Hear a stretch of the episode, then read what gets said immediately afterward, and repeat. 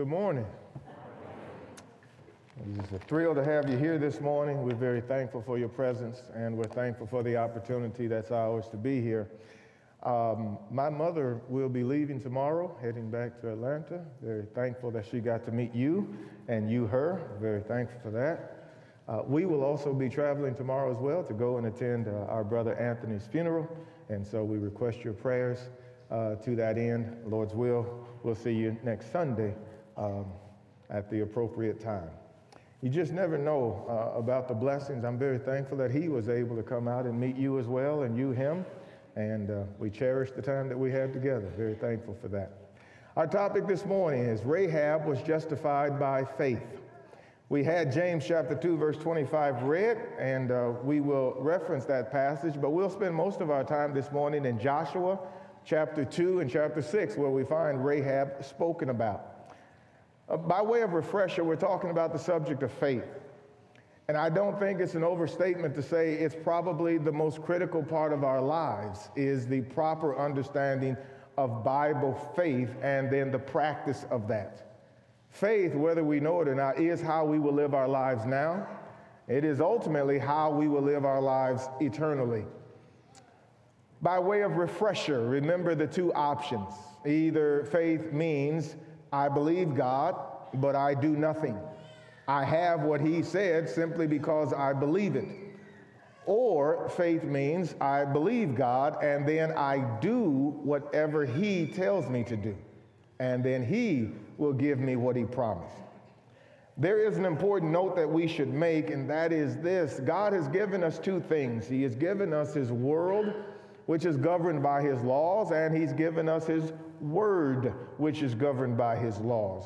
Therefore, the truth is every part of our lives are lived by faith. Faith is based on truth, and so it applies to every area of life. These definitions then would need to be there applied.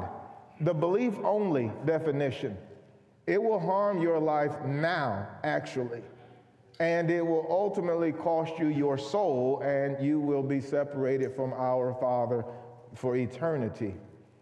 If faith means all you have to do is believe and then you will have what you want, chances are good you've already tried to live out that position. And what you've come to realize is it won't work. It doesn't work in any area of life, and yet people teach you that it will. We come to the subject of money. How am I going to get it? You know what they say is just believe, just manifest it. Just think about it real hard. And if you want it bad enough, nature, the universe will bring it to you. What about relationships? How am I going to have a successful relationship? You just believe it, you manifest it. You want it bad enough. You think about the kind of person you want to be with, and nature, the universe, will find you and your soulmate. What about your health? You just believe it. Believe you're better. What if sickness comes? Well, you don't claim it. You just renounce it and deny it. You believe you're well, and you will be. Come to religion. How am I going to be saved? Just believe. You don't have to do anything. God has done it all, and He's going to give it to you. People teach that and they believe it in every area. And sure enough, they have people logging on, following them, and they're listening to these messages. And what they have found is it has failed miserably. Now they're displeased, disappointed. Some are even depressed. They're done with God and religion. God never said faith meant belief only. God said belief was necessary, but it is action, it is works that completes that belief. Belief only doesn't work in any area of life where change is desired. Now, if you were a customer and you had bought a product based on the promises of the salesperson, and you got it home and it didn't work, what you would do is you take it back and you would demand a refund. In that instance, you would tell the person your disapproval and displeasure, they would give you your money back, and they would apologize. But these individuals that you're listening to and following, They don't give you your money back, your time back, your energy back. No, some people have followed them and said, Well, I'm not going to follow anymore. And they've written in the comments how disappointed you. And you know what they were met with? Not an apology, not with an admission that we were wrong. They were actually met with, I can't believe you believe that. They were met with, What were you thinking? Of course, when it comes to the subject of money, you believe, yes, you manifest, yes, but then you have to get on your grind. Everybody knows that. You got to hustle and go to work. You got to make it happen.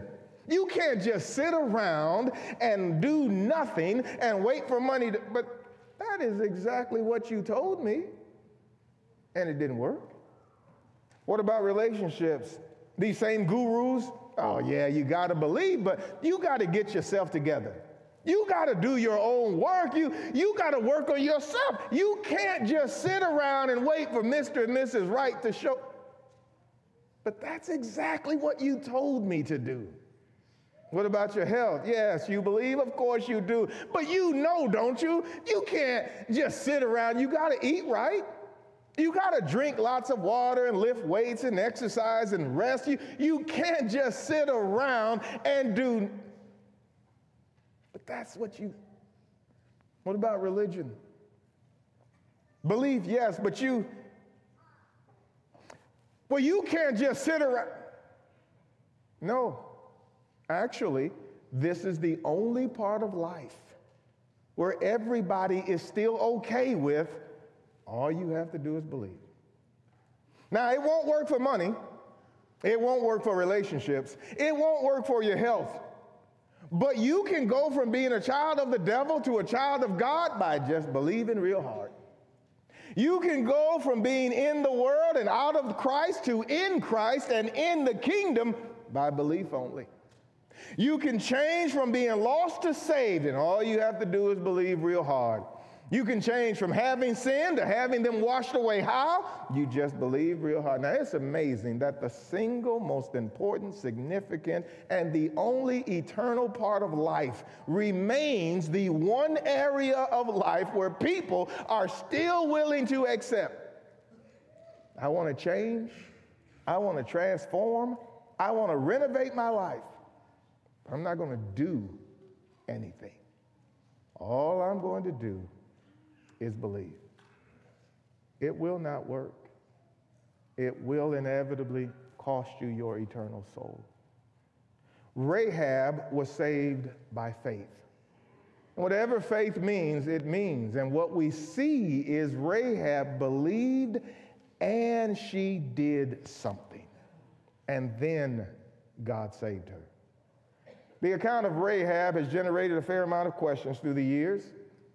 It might be the case that her actions and her lie and the connection and closeness to them have led some to believe that God endorses lying or that the ends justify the means. As we read the account of Rahab and her life and her actions, it is clear that Rahab lied about her knowledge of the spies' whereabouts. But Rahab's lie is not a knock on God or an attack of the inspiration of Scripture. Actually, it's just the opposite. The record is a mark and a testament to the inspiration of the Scripture. It's because the Scriptures is honest in the reporting of the events. It tells us what actually happened. It doesn't try to whitewash it and clean it up. It doesn't mince words. It tells us very plainly. It tells us the truth. It tells us about Noah and his actions after coming out of the ark. It tells us about Abraham and his lie about Sarah. It tells us about David and his actions with Bathsheba. It tells us about Peter and it tells us about Rahab. A few thoughts about God's use of Rahab. The first thought is this God's character cannot approve or fellowship sin. In 1 John chapter 1 and verse number 5, John says, This then is the record that God is light and in him is no darkness at all. If we say we have fellowship and walk in darkness, we lie and do not the truth. But if we walk in the light as he is in the light, then we have fellowship one with another. And the blood of Jesus Christ, his son, cleanses us from all sin. God is light, friends. And if that is not true, well, then the scripture is not true. If that's not true, then the scripture is not inspired. And if that's not true, well, then God's not God. Let me ask you this what are you doing here? What would be the point of worshiping a being claiming to be holy who's not? Saying he's perfect, but he's not. You can't find dishonesty and wickedness in God and then continue to worship him as God. But if God is true, and he is, and perfect and just and holy and righteous and sinless and pure and without error and darkness, then when you and I encounter situations in Scripture that lead me to the conclusion that somehow God is wrong, I have to investigate those conclusions. I have to investigate that material with the understanding that my, my conclusion is wrong. Because God can't remain God and be in darkness and fellowship sin. Secondly, God's choices to use people is not a blanket approval of everything that person does. You can see that through all the people that God used. In Romans chapter 9, he chose between Jacob and Esau. In Romans chapter 9, he used Pharaoh. It's not a blanket statement of everything just because God used a person. And then, thirdly, God's explanation is the proper explanation. If God tells us what he did and the events of that, if God tells us what happened, if God reports on the events, then that's the truth. And God reports on Rahab, and God tells us about her, and that's the truth. Titus chapter 1 and verse number 2, with reference to God, the Bible says we live in hope of eternal life, which God that cannot lie promised before the world began. Therefore, if God said it, then that's what's true. Every person God used and ultimately approved of by faith, they did things that were wrong. See Hebrews chapter 11. It's interesting, though, that you and I could get so fixated on Rahab's lie that we lose sight of her profession. God used her in spite of that. Let's take a quick walk through the chapter and then talk about Rahab's her, her deliverance by faith. Rahab is in Joshua chapter 2. The spies into the city, we're told and they were found out. Word is then sent to Rahab to give them up. Rahab hides the spies and then lies about her knowledge of their whereabouts. And then Rahab makes a deal with those same spies to save her and her family. The first thing we notice about Rahab is this Rahab's actions were motivated by faith. In in chapter 2, in verses 8 through 10, as our outline has been and continues to be the same, there is a problem. In chapter 2 and verse 8, now before they lay down, she came up on the roof and said unto the men, I know that the Lord has given you the land, and the terror of you has fallen upon us, and all the inhabitants of the land have melted away before you. Here is the problem. In chapter 2, verses 8 through 10, it is certain defeat. Jericho will be conquered. She and her people are going to lose this battle, and Rahab knows that. I think I said very early in, in the, this series of thoughts that the deliverance is not always from sin, but it's the same process. In this case, it's deliverance from the conquering of this, this city, her nation. But in a more broad sense, even this dynamic is also connected to sin. In Genesis chapter 15 and verse number 16, God is talking to Abraham and he tells him that your descendants are going to go into a strange land and they're going to serve another nation and they're going to stay there and serve them until the fourth generation. And God says, In the fourth generation, I will bring them out. And then God adds at the end of that that the cup of the Amorites is not yet full. And so God is often doing multiple things at the same time. And so the Amorites is put for the nations in the land. And if you'd like to see how those nations are living, you'll want to read Leviticus 18. That's how they're living in that land. And so, what God is saying to Abraham is, Your descendants are going to go into Egypt, and as they're growing into a nation, the cup of the Amorites will continue to fill. And at some point, the fullness of that cup will come, and that cup of God's wrath will at last be meted out. Well, the individuals who will mete out that judgment are the children of Israel. As they grow and become a nation, they will come out and they're going to that land to conquer those people. What Rahab is coming to realize is that is happening. and it will happen to her nation.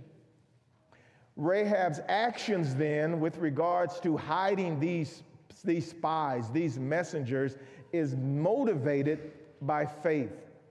Notice verse number nine, where she said to the men, I know that the Lord has given you the land. I know that. She says in verse number 10, we have heard how the Lord dried up the water of the Red Sea. Faith is based on knowledge. You hear something, you know something, and she does. In fact, when, if you were to go back to the book of Exodus and start reading, there's going to be a phrase in that book that is exceedingly important. And God will say, And ye shall know and ye shall know. It's important to take the comments of Romans 1 about the state of the Gentiles and how they gave themselves back to idolatry and ultimately ceased to know the God of heaven. They did not like to retain God in their knowledge. How are they going to come to know him again? When Moses goes into Pharaoh in Exodus chapter 5, Pharaoh's response to Moses is, Who is the Lord? That I should obey his voice. And then he says, I know not the Lord, neither will I obey his voice. It sounds like and is a rebellious, high handed statement from an earthly king towards Jehovah, and it is, but it's also the truth. He doesn't know Jehovah, which is why that phrase becomes so important. Because it's not long after that that God will begin to say, And ye shall know and ye shall know. He's going to start by the Egyptians learning who he is. You will know. And then Israel, you're going to know. Rahab has come to know. The power of God, the glory of God, the plagues, the law, the Red Sea. People will know. In fact, Rahab says, We know about your God. We've heard what he's done. And it's that that motivates her to make the deal. Notice verse number 12. Because we've heard verse 9, or we know verse 9, we've heard verse 10, we heard in verse 11, our hearts melted, and so in verse 12, now therefore, swear to me by the Lord and since I've dealt kindly with you, you swear to me that you will deal kindly with me and my father's household, and you will give me a pledge. Why? Because we know there is a problem and there is punishment. Chapter 6 in verse 21 explains the level of destruction and punishment. Chapter 6 and verse 21 of Joshua says, They utterly destroyed everything in the city men and women, young and old, and ox and sheep and donkey with the edge of the sword. That punishment will be complete destruction. Jericho can't win, Israel can't lose. God is fighting for them. Rahab knows that. It's interesting because last time we were together, we talked about Joshua. And we're there in Joshua 6 and verse 21, but look at Joshua 6 and verse 1 and verse 2. Be reminded that at the time Rahab is saying these things inside the city, talking to the spies about her knowledge, this punishment God has said to Joshua. Now, Jericho was tightly shut up because of the sons of Israel. No one went out and no one came in. The Lord said to Joshua, See, I have given you Jericho into your hand with its kings and the valiant warriors. You remember remember we talked about Joshua and going to take the city. Well, God tells Joshua, You're going to conquer it this way. And Rahab is inside the city saying, We know we're going to lose. The judgment has already been decided. This punishment is absolutely certain and it will happen. And so we talked about a problem. We talked about punishment, and here is the person in verses 11 through 14, it's Rahab. When all the people, chapter 2 and verses number 11 down to verse number 14, talks about the decisions and the deal is being made with her. In verse number 12, now therefore, please swear to me by the Lord, you will deal kindly with me and my father's house. The point is that God can use you. Some people have listened to the world and error so long, gotten so steep into sin, they, they wake up one day and they want to make a difference. They want to change their lives, except they don't believe they can. But you don't know what I've done. Doesn't matter what you've done. That's one more testament to the wonder and inspiration of Scripture. The individuals God used throughout history. They weren't all clean and pure and righteous and holy. Some of them came from terrible backgrounds and terrible situations, and yet God didn't say, Well, you aren't good enough. Anyone willing to walk by faith can be used by God. Rahab was, and you can too. You can help God carry out his plans even today. You can be useful in the service of God. Rahab was. That brings us to the plan. In chapter 2, in verse number 18, the men said to her in verse 17, We will be free from this oath to which you have made us swear, unless, unless when we come into the land, you tie this cord of scarlet thread in the window through which you let us down and gather to yourself into the house your father and your mother and your brothers and all of your household. And it shall come about that anyone who goes out of the doors of your house into the street, his blood shall be upon his head. What's the plan? Get into your house. Get your father, your mother, your sister, get into your house and tie this scarlet thread or cord throughout the window. Uh, some people see in this scarlet cord, they say, well, it represents blood. I don't know that. And it's not the point. The point is the plans come from God. That's the point. Doesn't matter what the plan is. The plans come from God. And so, in the case of Noah, make an ark. Doesn't matter about rain. You make an ark. In the case of Joshua, you march around the city. It doesn't matter that that's not how you take a city. Doesn't matter. You march around the city. In the case of Rahab, you put a scarlet thread out the window and you get into your house. The details are provided by God, and that's what makes them important.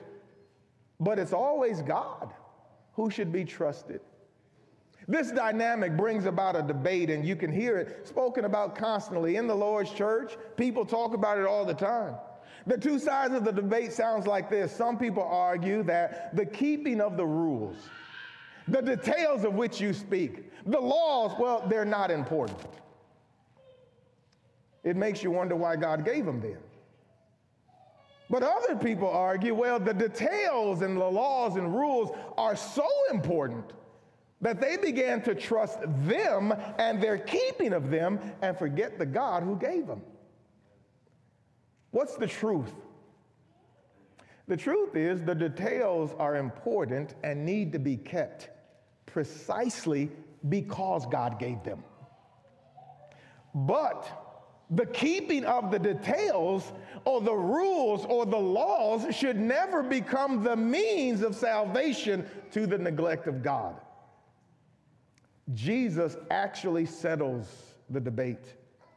In Matthew chapter 23, if you have your Bibles and be turning there, in verse number 23, in the very chapter where Jesus gives his strongest rebukes, his strongest denunciation of the behavior of the Pharisees and their heart's condition, he says in verse 23 of that chapter, Woe unto you, scribes and Pharisees, hypocrites! For you pay tithe of mint and anise and cumin, and have omitted the weightier matters of the law, judgment, mercy, and faith. These ought ye to have done, and not to leave the others undone. People will sometimes say, individuals who try to follow God's pattern and teach about the pattern, they will say things like, Well, you're a Pharisee. And then they will cite the Pharisees' emphasis of keeping the law and following the rules and and they will say, well, you can't be like that because Jesus condemned that. I'm going to urge that that person misunderstands. and he misunderstands what Jesus is saying. Jesus did not condemn keeping the law. He didn't. In fact, he kept it himself. In this very chapter, would you note how this chapter opens so you can see what Jesus is condemning? In Matthew chapter 23 and verse number 1, the Lord says, Then Jesus spoke to the crowds and to his disciples. And so here is the Lord talking to the crowds, talking to the disciples. And he says to them, The scribes and the Pharisees sit in Moses' seat. But you'll note the next phrase All that they bid thee, observe and do. Wait a minute. But they're the scribes and the Pharisees. Yes, they are. They sit in Moses' seat. Yes, they do, which Moses' seat comes from God. Moses' seat has authority. And so they sit in that seat. And so if they tell you to do something, do that. But then our Lord says, but do not after their works. Why are you condemning them? But do not after their works. Why not? For they say and do not. They bind heavy burdens upon men, and they won't lift them with their fingers. Then he begins to use the word hypocrite to describe them. That's what our Lord is condemning. This very verse, chapter 23 and verse 23, what was it that the Lord was condemning about the Pharisees? He says of them, Woe to you, scribes and Pharisees, hypocrites. Why are they hypocrites? He says, You have omitted the weightier matters of the law. What are those? Judgment and mercy and faith. And he says, These ye ought to have done. He is saying to them, You left something out. You omitted something. Some will say, Well, you see, that's the point. He's telling you that the rules are not important. What is important? Jesus, His Spirit, our hearts. That's what's important. And he spells it out judgment, mercy, and faith, not laws and not rules. You see, Eric, the details are not important. Let me ask a question. What else did he say? What's the rest of the verse say? These ought you have done, and not to leave the other undone. What's the other? He's already stated it. What were they doing? You pay tithe of mint and anise and cumin. That's what you are doing. Yes, and you've omitted something judgment and mercy and faith. These ought you to have done. Got it. I should have had judgment and mercy and faith, but not to leave the other undone. He's not saying omit one for the other. That's not what he's saying at all. The other is to pay tithe of mint and anise and cumin. And what's he saying? Don't you leave that undone. Why not? Because God said it. If God said pay and tithe even the smallest amount of herbs and spices, then you pay that. Don't leave that undone. What's the harmony? God wants the heart of judgment and mercy and faith as we follow his laws and judgments and rules, whatever they be. In this case, even paying tithe of mint and anise and cumin. You know what the scripture has a way of describing both of these things? It describes it as spirit and truth. In John 4, verses 23 and 24, Jesus tells the woman who he meets at the well that God is looking for people who manage both. The hour cometh and now is when the true worshipers, if you read the phrase true worshipers and Jesus is saying it, you understand there are false worshipers. The very woman he's talking to, he says to her just a verse or two earlier, You worship, you know not what. We know what we worship. Salvation is of the Jews. But the hour is coming, and now is, when the true worshipers shall worship the Father in spirit and in truth. For the Father seeketh such to worship him. God is spirit. They that worship him must worship him in spirit and in truth.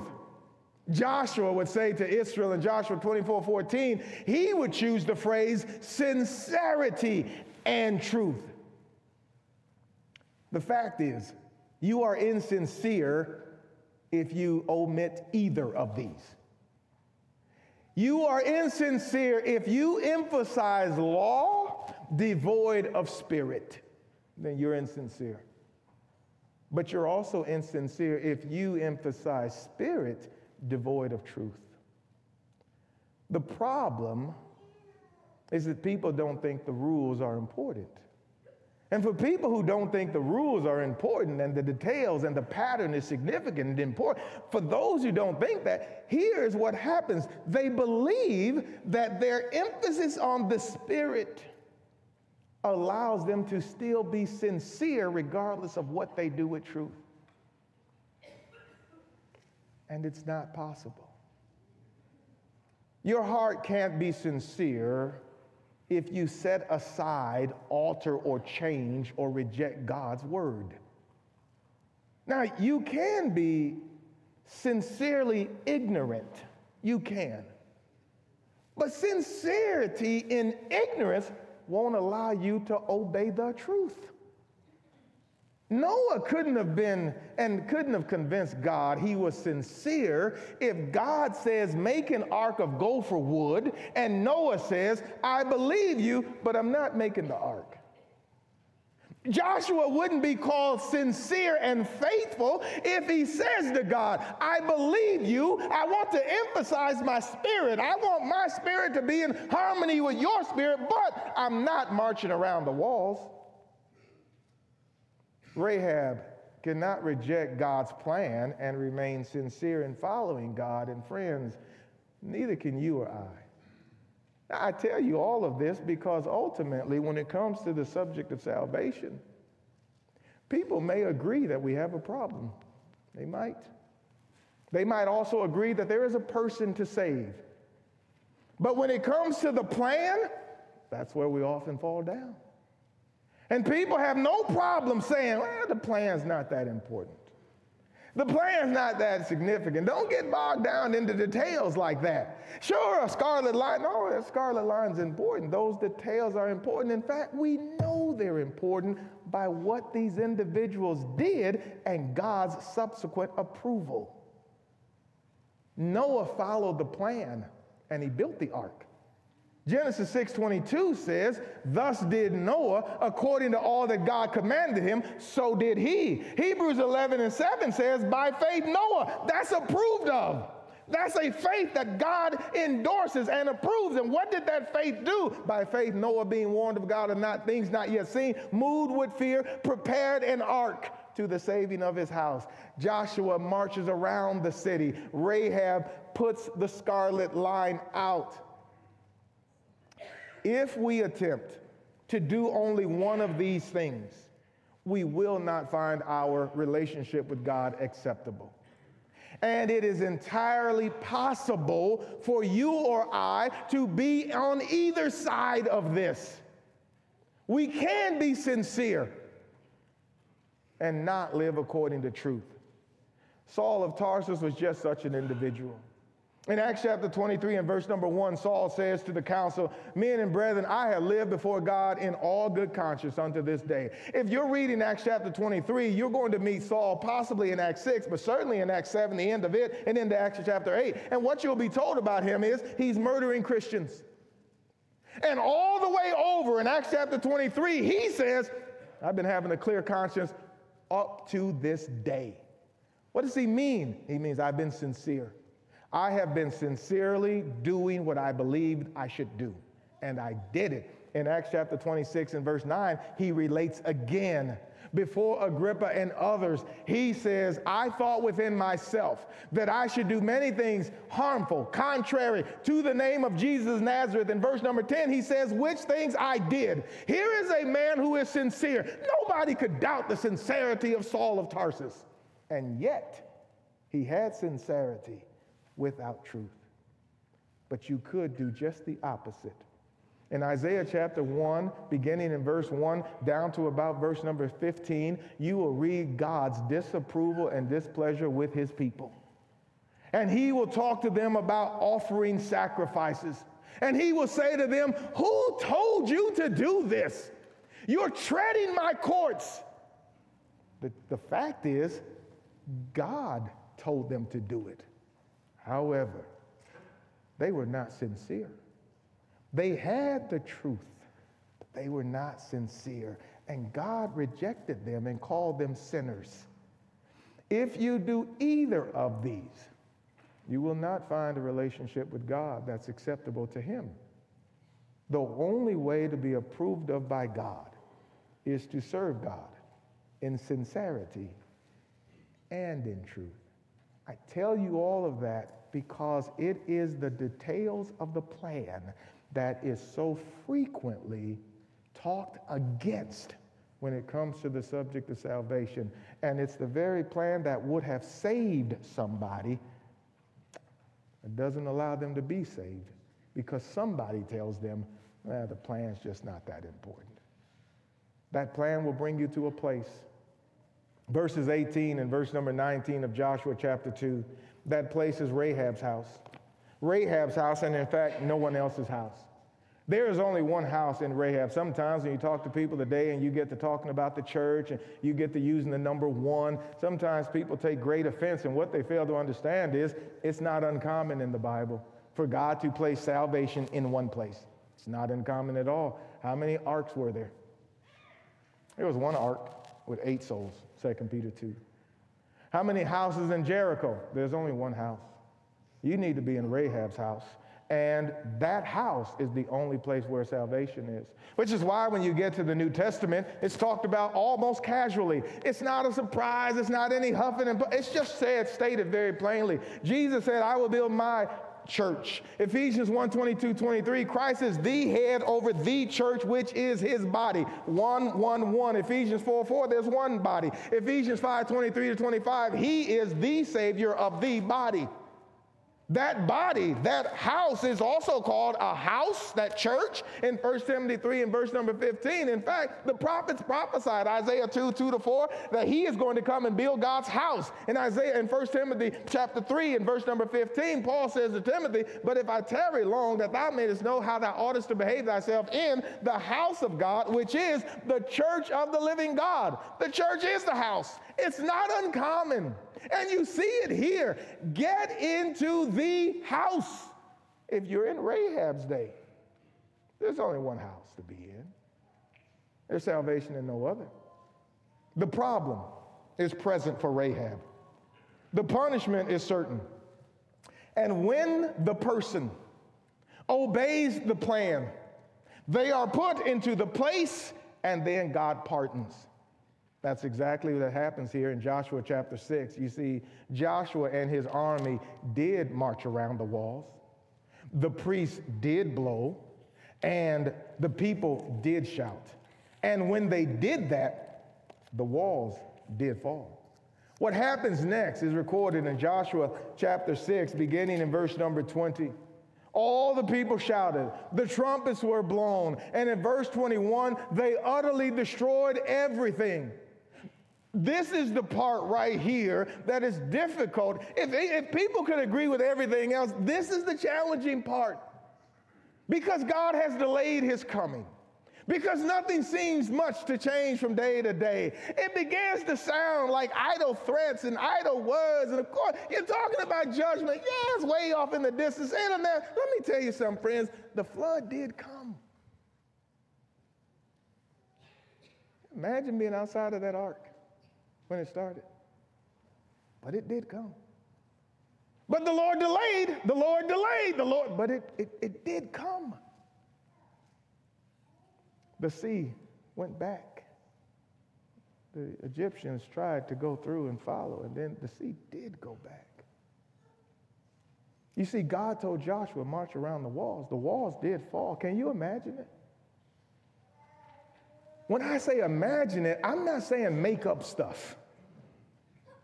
No, I'm saying think about the stuff. If you were in Jericho a short while ago, your walls protected your city. If you were inside, you looked maybe outside and saw, yeah, there's some people walking around our city. That's odd. And maybe you thought nothing of it because surely that won't knock down our walls. Maybe you gave it no more thought than that. Maybe you thought your house was as safe as every other house. Can you imagine what happened when the people shouted, the trumps were blown, and the walls? What would you do now?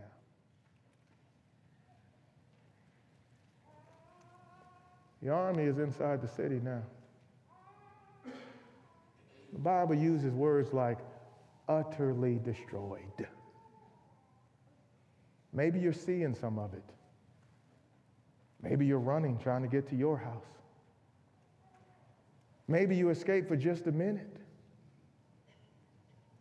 But eventually. There's a sermon we'll preach at some point. The title of it is The Saddest Scene Ever Seen.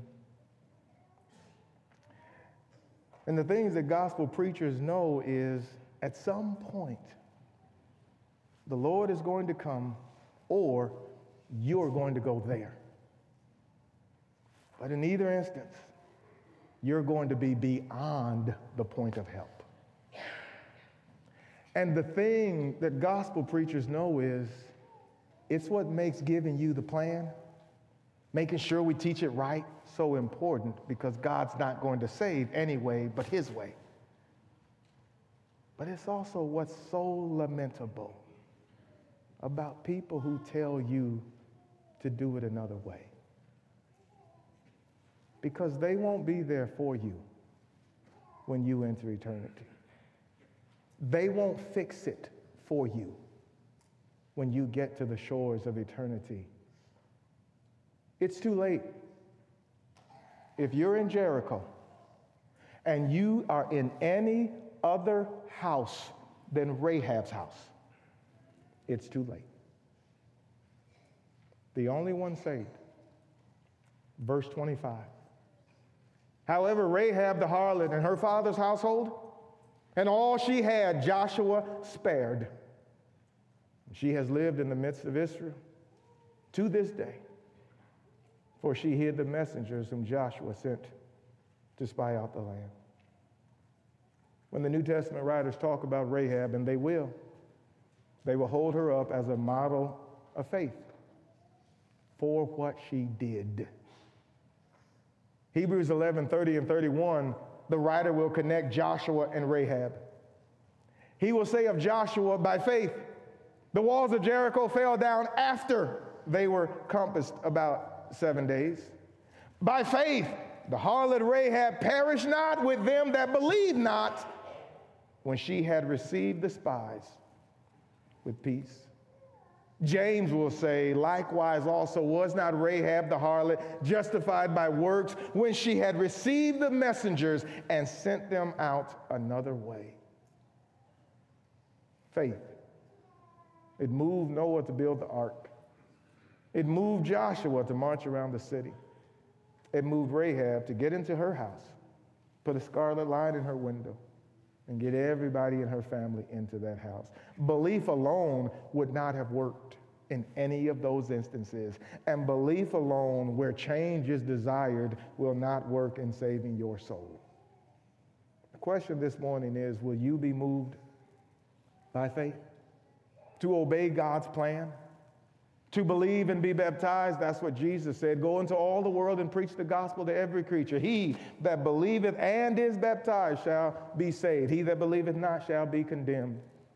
I won't bore you with the long argument of somebody saying, well, it doesn't say if you don't be baptized, you won't be saved. The long and the short of it is if you don't believe, you won't do what God says. That's the point.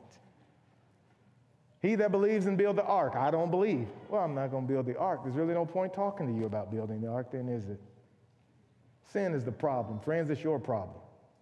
Eternal damnation is the punishment. Jesus is the person, the gospel is the plan, and Christ's body is the place. And if you obey the gospel and get into that place, then Jesus will pardon you.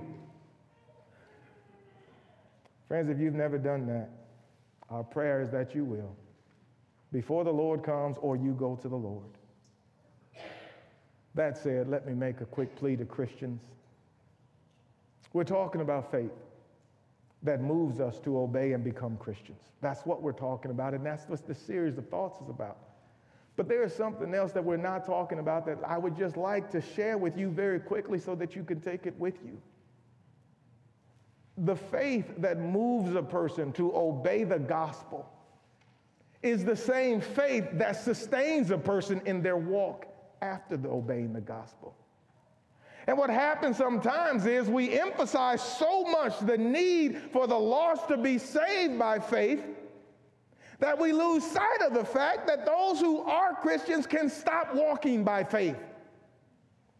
And the reality is, without faith, it's impossible to please Him. That doesn't just mean to become a Christian, that means to live as a Christian. In fact, it's written to Christians if God touches a subject, then we need to learn His word and trust His word and walk by faith in obeying His word. And it doesn't matter what the subject is, Christian friend. If God talks about marriage, and if you want to make yours better or have a happy one, please don't go read 500 other books. Read the Bible and do what God said, trusting Him. If you want to be a better parent, I'm not suggesting to you that there is no useful information in any book written by man. That's not what I'm saying. What I'm saying is some people, and by the way, just very quickly, if there is useful information in a book written by man about life, then he got it from God, and he's agreeing with God. No human being has come up with something that God looked at and said, You know, I didn't know that. No human being has originated a thought of usefulness and he taught God something. If it's the truth and it's useful for life, it's going to be in harmony with Scripture. Peter said, God has given us all things that pertain to life and godliness. No human being is going to improve on that. But what's happening is people read everybody else but God. And they don't trust him. And they don't know what he said. I want to be the better parent. Okay, who you reading? I'm reading Spock. I'm reading Spork. I'm reading Spoon. I'm reading everybody other. Have you read the Bible on that subject? No. I don't agree with God. I'm not spanking my children. Well, sorry for you and your children then. God's not wrong. He's never been wrong. Nobody is saying abuse your children. Nobody is saying that, and God's not saying that. But if God said spank them when they deserve it and need it, then you should be trusting God and giving them some. You should be applying the Board of Education to their seat of learning. when it comes to the subject of money, it's the same thing. How to get it, Bible talks about it. How to keep it, how to use it, how to give it and be benevolent. Bible talks about that. Comes to character. I didn't watch the whole commercial, but there was just a commercial on, and it said, I hope I'm getting this right because I didn't really finish all the commercial, but it said the most, the most searched phrase in 2022 was something akin to, Can I change? How can I change? Dare I say it? You want to change?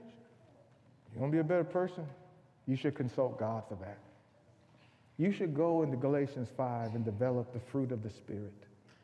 You should read 2 Peter 1 5 to 8 and add to your faith virtue, and the virtue knowledge, and the knowledge temperance, the temperance patience, brotherly kindness. What mindset should I have? You should let this mind be in you, which was also in Christ Jesus. I said to myself before I came in here this morning, do y'all talk to yourselves? Because I do.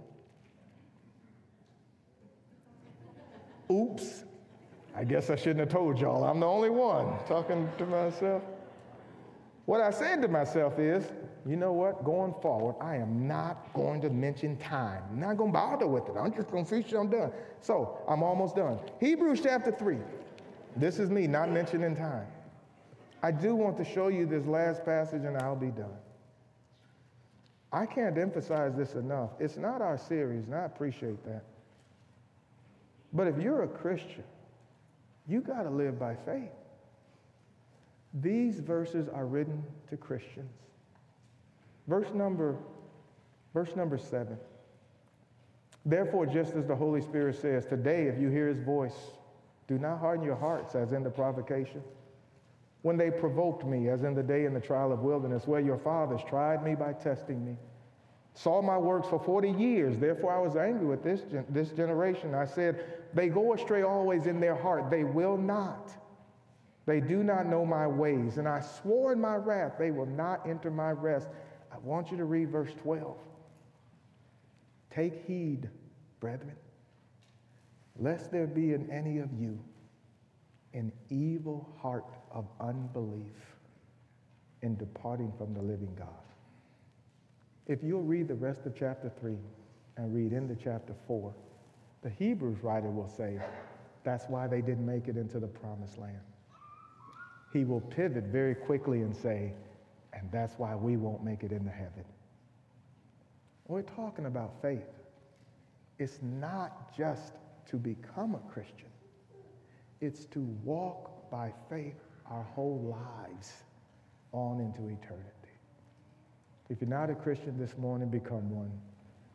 We simply implore you to search the scriptures, to see if these things are so. And if they are, and submit to Jesus Christ in obedience to the gospel. Believe that he's the Son of God. Change your heart and your mind and repent. Confess the name of Christ and be buried with him in baptism, Romans 6, 3 through 5, and then rise and walk in newness of life. Never done that? We beg you to. Christian friends, as you enjoy your holiday season, would you examine your faith? Do I believe God? Do I trust God? And am I willing to do what he says by faith? If we can help you in any way, we invite you to come as we stand and as we sing.